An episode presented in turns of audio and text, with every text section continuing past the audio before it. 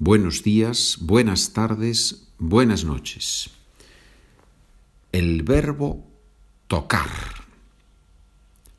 With four possible contexts, four possible meanings in different situations. Is that not beautiful, ladies and gentlemen? ¿No es bonito, señoras y señores? ¿No es bonito que un verbo tenga cuatro significados diferentes? First, indefinido. We talked in some of the previous chapters about indefinido, the simple past in Spanish. We saw the regular verbs. And now there is a small irregular thing with the verbs that end in CAR, GAR, and uh, ZAR tocar, first person singular, toque, T O Q U E, with the accent. While the rest of the persons, we write them with C. It's just to preserve the sound, the K sound. Toqué, tocaste, tocó, tocamos, tocasteis, tocaron. Because on the first person singular, if we write it with CE, then we wouldn't say toque, we would say toce or tose if you are in Latin America, right? So it's just a writing irregularity. So if you're not interested in writing in Spanish, mm, just, you just have to recognize it. The same thing with jugar. In order to preserve this g sound, we use the gu. Jugué, gu, jugué. Jugaste, jugó, jugamos, jugasteis, jugaron. Almorzar, almorzar, to have lunch. And is used mostly in Latin America. In Spain it's used but not so often. The irregularity is that the Z changes into C in the first person singular. Almorcé o almorcé, almorzaste, almorzó, almorzamos, almorzasteis, almorzaron. Good. Verbo tocar, to touch, contacto físico. Los niños tocan todas las cosas. The children touch everything. Un estudiante tocó la alarma y empezó a sonar. A student touched the alarm and it went off. It started to sound, we say in Spanish. It went off. En España la gente se toca mucho. In Spain, people touch each other a lot. it may sound a little bit strange this sentence, right? Obviously, if you think of the of the sexual connotation, then uh, then it would be a strange sentence. But obviously, we don't talk about that here, right? We talk about physical contact, right? People have a lot of physical contact in Spanish-speaking countries, more contact than in other countries, right? In Italy, not only in Spanish speaking countries, in, I would say in, in, Southern European countries, Latin America, I don't know, in Africa, I'm not that familiar, uh, but I think in other places too, right? Good. Tocar means also to win something in some type of uh, lottery, right, or any game that has to do with luck. For example, por ejemplo, me ha tocado la lotería. What does it mean? Me ha tocado la lotería. I have won the lottery. You can translate the lottery has touched me, but obviously that doesn't make any sense, right? So, me ha tocado la lotería. You could say, he ganado la lotería, o he ganado a la lotería, to specify the, the type of game. Typical question in Spain in Christmas time. ¿Dónde ha tocado el gordo este año? El gordo means the fat guy, the fat one, right? So what does it mean, the fat one here? Well, el gordo is this huge lottery prize that every year at Christmas time it's uh, takes place in the Spanish lottery, national lottery, and people buy décimos, this this tenth of a of a lottery ticket, and if there is a first prize and second prize and there is a lot of a lot of prizes no small prizes and big prizes huge prizes a lot all of that money right it's a lottery so it, ¿dónde ha tocado el gordo este año? Where have they won the gordo this year? Right? El gordo, the fat prize, the big prize, el gordo. Good. um, another meaning for tocar, to play an, a musical instrument. Yo toco el piano y mi mujer toca el cello. I play the piano and my wife plays the cello. Well, the first part is not true, the second part is true. I don't play the piano, but my wife plays the cello, right? That's true. So yo toco el piano. ¿Quién toca mejor la guitarra? ¿Tú o tu sobrino? Who plays the guitar better? You or your nephew? Los dos tocamos muy bien. We both play it very well. Both is ambos, so you could say ambos tocamos muy bien. It's a little bit formal, this ambos in Spanish, so most people would say probably los dos tocamos muy bien. The two of us, right? Los dos. Good, that was the third meaning of tocar. And now comes the third, sorry, then comes the fourth meaning, el cuarto significado de tocar. Indicar turno. Whose turn is it? Incredible, right? Incredible. This verb is used for very different things. And in this case, it is used similar to gustar, because most of the times we to say the person whose turn it is, we use these pronouns me, te, le, nos, os, les. So to say it is your turn, we say te toca a ti. Te toca a ti esta vez. It is your turn this time. Me toca a mí enseñar una carta. We're playing cards, right? And it's my turn to show a card. So I say, me toca a mí enseñar una carta. It is my turn to show one card. If we're waiting in line, 20 people, and it's not clear whose turn is it to, I don't know, to go to the counter and buy something, um, I can say, le toca a esta señora.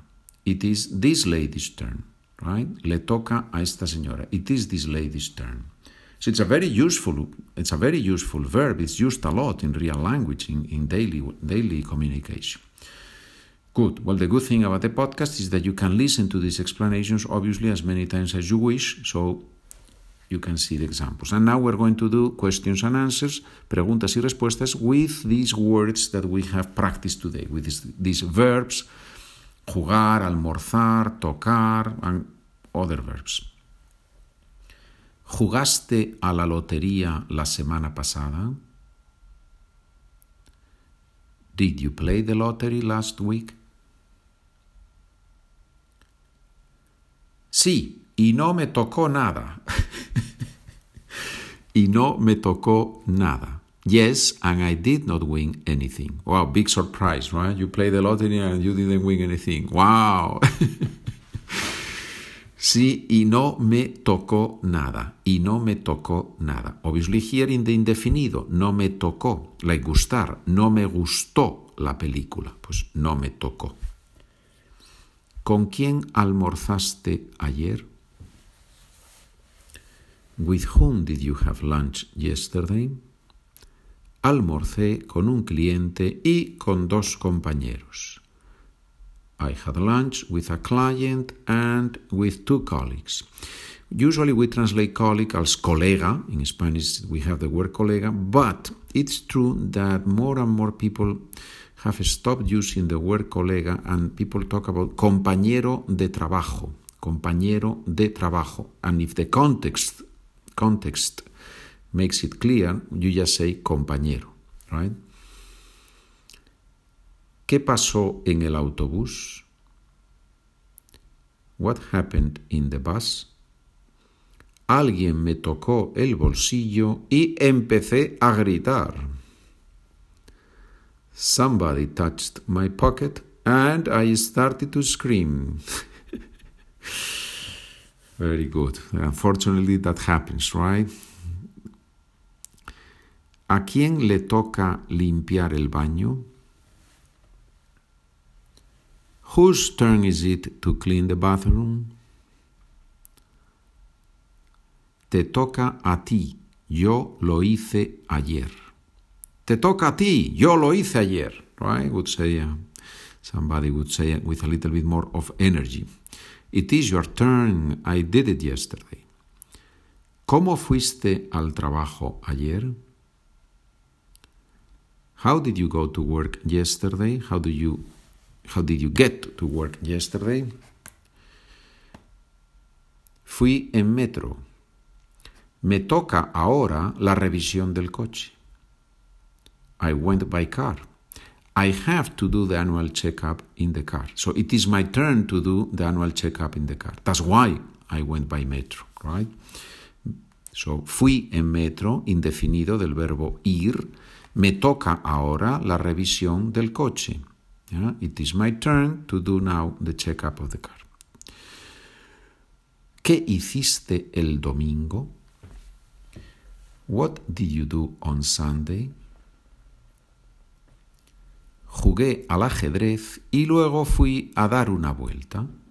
I played chess, chess, and then I went for a walk. If you need the documents with all the sentences, with the grammar explanation, and with exercises and the solutions to the exercises, do you know what you have to do? I know that you know. But the experts in, in, in, marketing say in every podcast you have to remind people of your uh, email and of writing to you and buying the documents. So I am following the, the, the, the, advice of the marketing experts. I don't have any marketing expert working with me. I don't, I don't earn that much money, right? So if you wish to receive the documents, please send me an email charla con pedro at gmail.com and for a few euros, a few dollars, I will send you the documents. Now, a very important question. ¿A ti te bautizaron de niño? Were you baptized as a baby, as a child? So, how many times do you ask that question? Well, not that often, right? Not that often. But if you are a, in a religious context, right? If you, if you, I don't know, you talk with a friend about religion in America, that's a very common thing because there are different religions, denominations. So people talk a little bit more about that. In in Spain, I don't think we talk about much about that. You, to ask somebody, ¿A ti te bautizaron de niño? Were you baptized as a baby? That's not a common question, right? But it serves a purpose here because the verb bautizar is one of those ZAR verbs. So in the answer, no, yo me bauticé el año pasado. No, I was baptized last year. Bauticé is not written with Z, with Z, sorry, but with C. It's like almorzar or comenzar or empezar. And there is another beautiful thing here in this last sentence. In Spanish, you can use this verb active. Yo me bauticé el año pasado. But in English, and it's more uh, real, more authentic, you have to use it passive. I was baptized last year.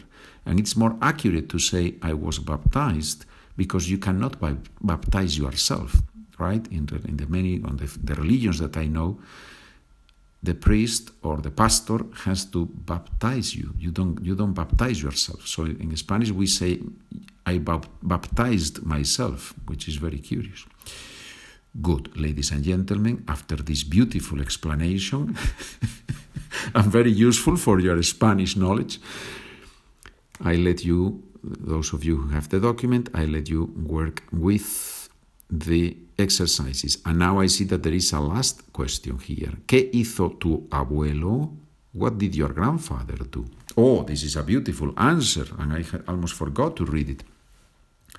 Primero fue torero, luego carpintero y ahora se dedica a vender alarmas.